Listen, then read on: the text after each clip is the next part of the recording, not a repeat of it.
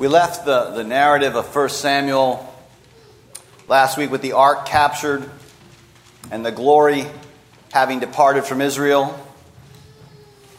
It was a departure symbolized by the name Ichabod, given by Eli's dying daughter in law to her newborn son.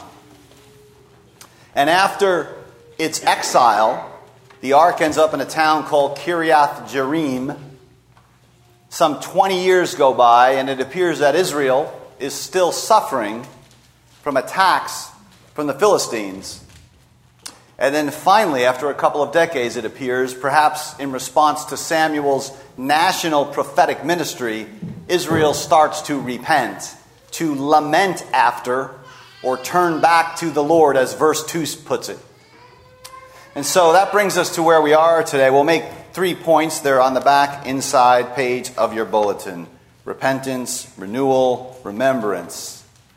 Repentance, renewal, remembrance. So, first, repentance. Israel seems to be turning back to the Lord, and, and Samuel's ministry, his preaching, his ministry of the word, is designed to strengthen that turning, to ensure that the turning is robust and genuine. Thus, he says, if you are returning to the Lord with all your hearts, sin is always a kind of exile. Repentance is always a kind of return home, a return to the Lord Himself.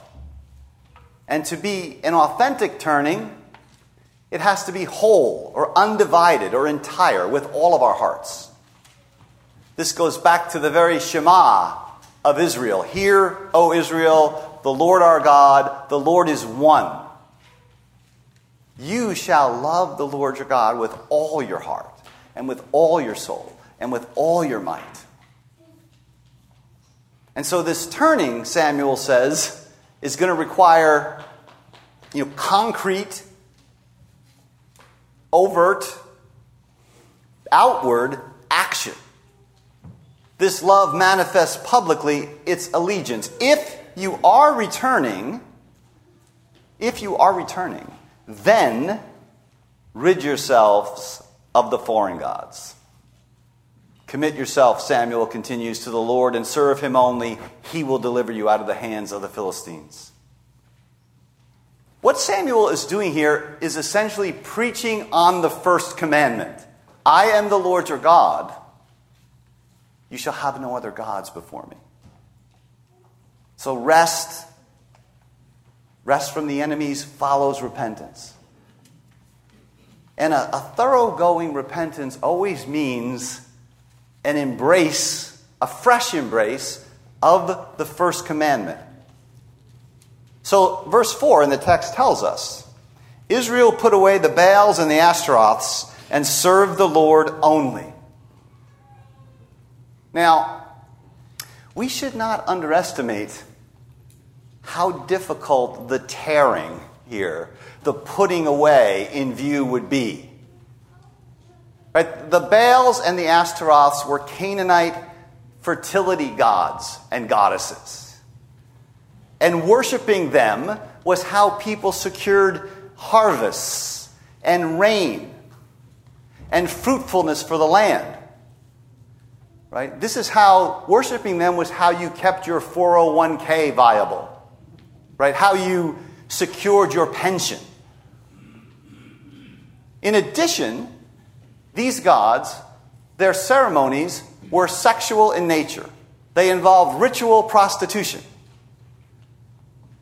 As one scholar put it, it was religion where one's chapel and one's brothel were the same place. Now, you might imagine the cultural force of that, the popularity of it, the sensual inclusivity of it. This is a religion of the sexual revolution. These are the hip gods. These gods and goddesses are not narrow and intolerant like Israel's God. They embrace other gods other consorts, wives, lovers, all sorts of God combos. They have their own Netflix mini series. These are not small minded, jealous gods. You can have your sexual preferences, you can have your every desire fulfilled, and still be accepted by the gods and have their blessing on your life. How's Israel going to compete with that? What is not to like? You can see how this would become, and in fact did become in the ancient Near East, the culturally dominant social reality. These are gods that never demand repentance. They never call for a deep radical restructuring or a turning. So, on the other hand, Israel's God, because he is, and because he alone is, and because this lying worship is degrading and dehumanizing, and because it's an affront to his glorious being, he demands exclusive allegiance. Right? This is what we mean when we say he is a jealous God. Jealous here is a virtue, the way a fiercely loyal person is jealous for their spouse's exclusive loyalty. Jealousy here is sanity. It's like a parent ferociously concerned about their child's well being. Baal, on the other hand, Baal and the regional gods, they have no first commandment. There is no first commandment. The New Age gods have no first commandment. You can mix them, match them. Yahweh, then, the God of Israel, is the one, the unique, the only God. Now, it's often said that the modern church, and thus the modern world, has no real consciousness of sin and its gravity. Right, there's, a, there's a famous saying from uh, Richard Niebuhr, famous earliest 20th century ethicist, theologian, who said that you could sum up all 20th century theology by saying, A God without wrath brought men without sin into a kingdom without judgment through the ministry of a Christ without a cross. So, the root of this problem is a loss of the vision of the God of Israel himself. I am not convinced that we can persuade a civilization which is trying to shelve the, con- the very idea of moral guilt, although, of course, there's new moral guilt coming in. There's a strange persistence of guilt under new forms. But I'm not, I am not convinced we can fix this or get at it without a recovery of the biblical vision of God in his unique incomparable beauty, in his unrivaled excellence, in his fiery holiness, in his glory, which precisely because his glory is infinite and full and replete, cannot and will not be shared with any so called gods. Right? People do not understand the moral gravity of the human condition because they do not understand the claim of biblical faith as to who God is and what is entailed by God being God. Once that is grasped, then we can begin to see our duty clearly. And the result of that, hopefully, is a sort of new, livelier, deeper sense of human idolatry and human corruption. And you know where perhaps the best place to see this is? It is in the Westminster Larger Catechism in its exposition of the first commandment. Question 104 What are the duties required in the first commandment? This is the answer.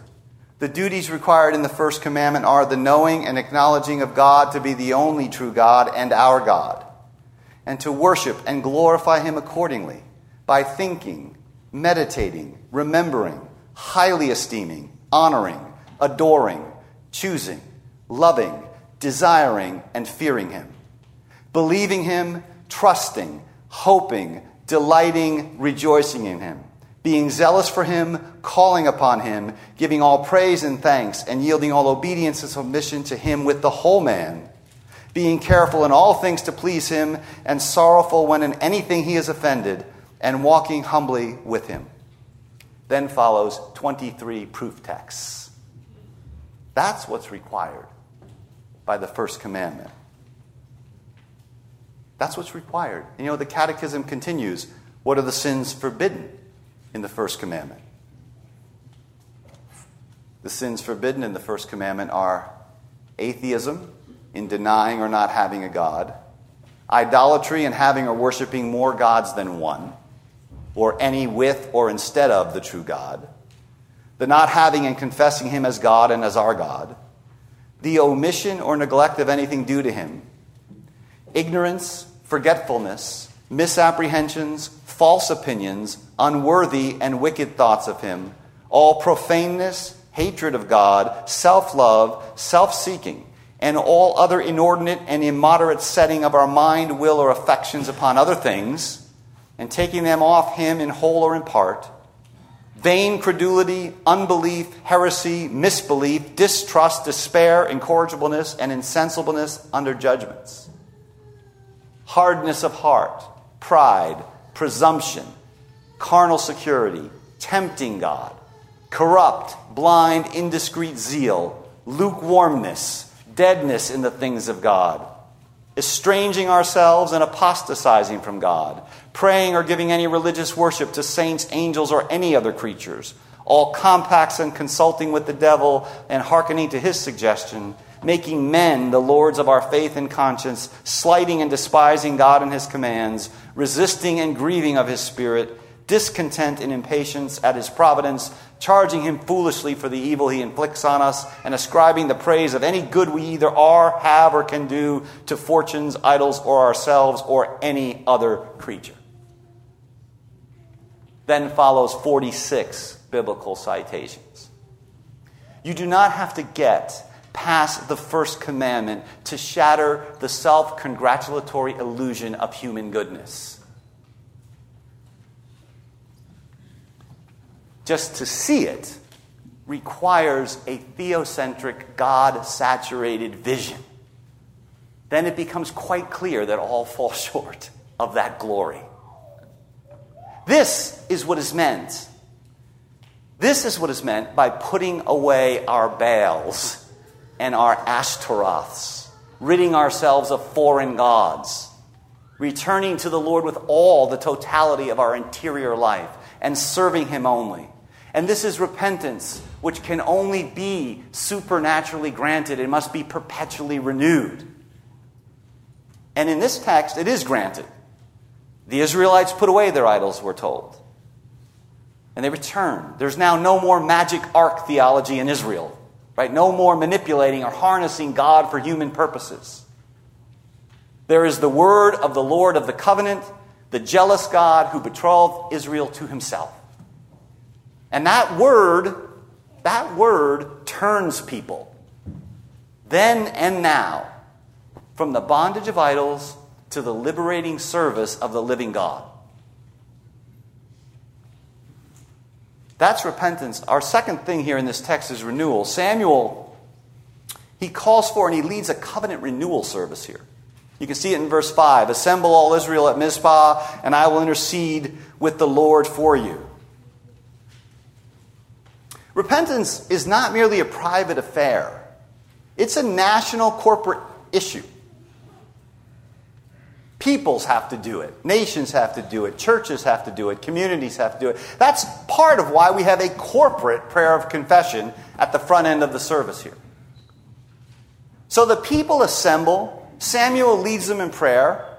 And they're fasting. They confess their sins. The Philistines hear of the assembly right? And they send some rulers to attack. The Israelites get afraid. They ask Samuel to continue to pray. Prayer is either mocked or it's ignored by the hard nosed realists of the world, like the Philistines are here. But it's important to remember for the poor and for the oppressed, for the people without weapons, for the people militarily and technologically disadvantaged like Israel, prayer is a survival necessity. It's a concrete political act. It's taking up the way of the cross and subverting the idea that power politics, military political action, is the only or the dominant game in town. And here, it's the instrument that delivers the nation. There was, a, there was a PCA pastor named Dale Davis. He taught Old Testament for many years at RTS in uh, Jackson, Mississippi. He says of this text The church in the West is so used to developing new strategies, originating effective gimmicks, or promoting proven programs that she can dupe herself into thinking she lives by her own cleverness. There is, he says, a form of spiritual warfare that is not touched by better administration or brighter or more creative ideas. And he goes on to say that it's times like the one in this text when God takes all the props away that we realize that prayer, like desperate prayer, is not a cop out but it's our rational activity. Suffering people pray, desperate people pray, comfortable people mock. And in addition to prayer and to the confession of sins, we get a sacrificial offering. Because who can stand before the God whose glory is present in the ark but not captured in the ark? No one, of course. No one without the shedding of blood. This is why Paul says the whole New Testament teaches, right? That we have redemption through the blood of Christ, the forgiveness of our sins. So Samuel calls out to the Lord. And we're told in verse 9 the Lord answers him. Prayer is what we called reverse thunder. You may remember that from the Revelation series. Thunder from earth to heaven, answered by God's thunder back. And here the Lord thunders loudly. The Philistines panic and they're routed. You know what you see in this passage, among many other things? You see that worship is an act of renewing covenant with God, right? Covenant renewal worship is then an act of spiritual warfare. It's a form of heavenly combat. In this case, it leads directly to a military triumph. In many other cases, it leads directly to martyrdom. But the point is, Nothing, nothing is more consequential than what we are doing right here. Being lifted up into heaven, we powerfully affect the course of things on earth. As Hannah had prophesied, the adversaries of the Lord shall be broken to pieces, against them he will thunder from heaven. That's the importance of corporate worship. Finally, finally, I want to talk a few, say a few words about remembrance. In verse 12, pretty famous verse, Samuel takes a stone, sets it up, and he names it Ebenezer, which means a stone of help. Here they've received aid, they've received help. And Samuel, rightly, he wants to memorialize it. He wants to permanently write it on Israel's consciousness. So he sets it up and he says, Thus far, the Lord has helped us. To this point, even through the dark judgments of the earlier chapters, to this point, God has been our help and our aid. And recalling this, right, remembering it, seeing and touching this stone of help, this Ebenezer, causes Israel to hope to hope that the Lord of the future will finish his work and secure their future destiny. As the, as the great hymn named for this event puts it, Here I raise my Ebenezer. Hither by thy help I've come, and I hope by thy good pleasure safely to arrive at home. What is that? But it's another way of saying, Tis grace that brought us safe this far. It is grace that will lead us home. So let me conclude. To return to the beginning Yahweh is jealous. He is unlike the gods of the land. He demands exclusive loyalty, total covenant allegiance. Now, let's just make this clear. It was then and it is now audacious. His glory will not be shared with another because it's infinitely full and there is no other. And when that God becomes man, he refuses to consort with other religious leaders or tolerate other gods. He makes the same provocative, all or nothing summons which we heard in the gospel lesson Whoever loves father or mother more than me is not worthy of me. That's the God of Israel in flesh talking. Whoever loves son or daughter more than me is not worthy of me. Whoever does not take up his cross and follow me is not worthy of me. That is how the God of Israel, the God of the first commandment, speaks when he becomes man. I recently read a wonderful book on Advent by Fleming Rutledge. She's an Anglican theologian. She addresses this, this question in a, in, a, in a related way. I want to cite a short couple of sentences from her book. She says this The voice of Jesus is not like any other voice ever heard. That's one of the reasons I believe in him. There is this note of command over all that is, or was, or is to come. It's a voice of authority, cosmic, universal authority, proclaiming the destiny of the world. Truly, truly, I say to you, the hour is coming, and now is, when the dead will hear the voice of the Son of God, and those who hear will live. For as the Father has life in himself, so he has granted the Son also to have life in himself, and has given him authority to execute judgment because he is the Son of Man.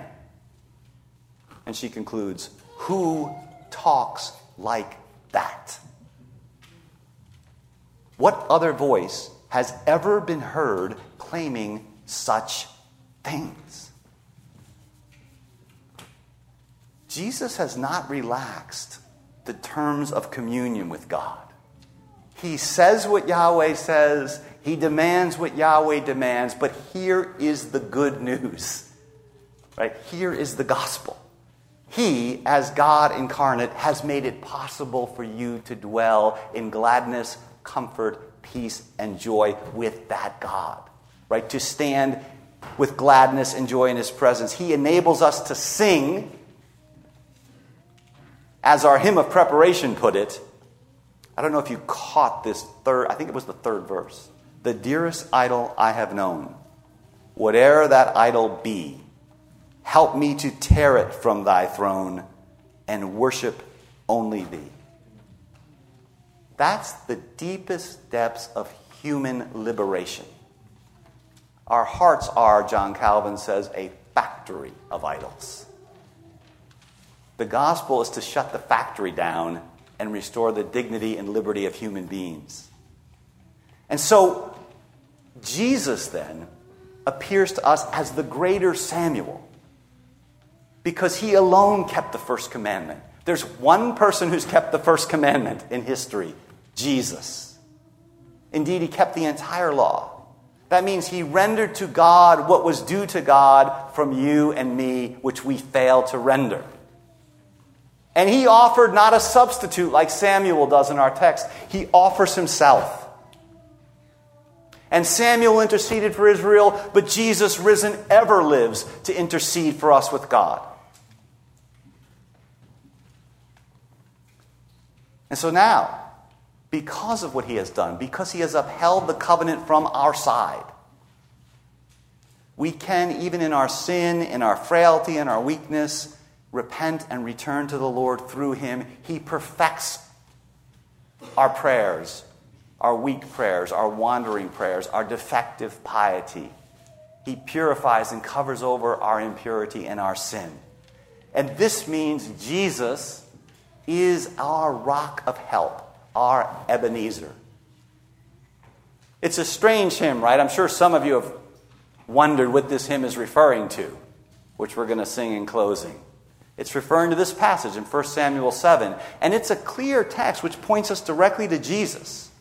His cross stands forever as the reminder in public of God's help, of God's unchanging love. I've mentioned before, but I love the tense of the verb in Romans 5 where Paul says, God demonstrates his love for us in that while we were yet sinners, Christ died for us. Demonstrates is present tense. Paul does not say that God demonstrated his love for you. He says that God demonstrates now, in this present hour, that cross stands as your Ebenezer. If you want to know if God loves you, if God has and will help you, the answer is yes. And the world wants to know this. And this is not a sentimental, wistful yes. This is not a hallmark yes. This is the yes of Jesus' lacerated, broken flesh at the hands of the Roman state. He, to rescue us from danger, interposed his precious blood. Right now, this instant, that cross demonstrates, is demonstrating God's love to you. It is your rock of help, your Ebenezer. And that cross is remembered.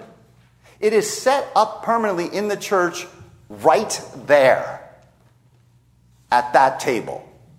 You know what you can do there? You can touch the Ebenezer, eat it, drink it, and take it into your own hands. There, the thus far the Lord has helped us is set forth. Right? We remember that because we forget easily. That's why Samuel set up the stone. That's why Jesus left us the supper. Thus far, the Lord has helped us. Hither by thine help I've come. And that memory right there, that seeing and touching the stone, stimulates communion and gratitude in the present. It takes our hearts and seals them for God's courts above. The past is present there, the present is present there, and that memory, that stone of help, stimulates confident hope that by that very faithfulness, we who are prone to wander, right, prone to leave the God we love, will safely arrive at home. Amen. Amen.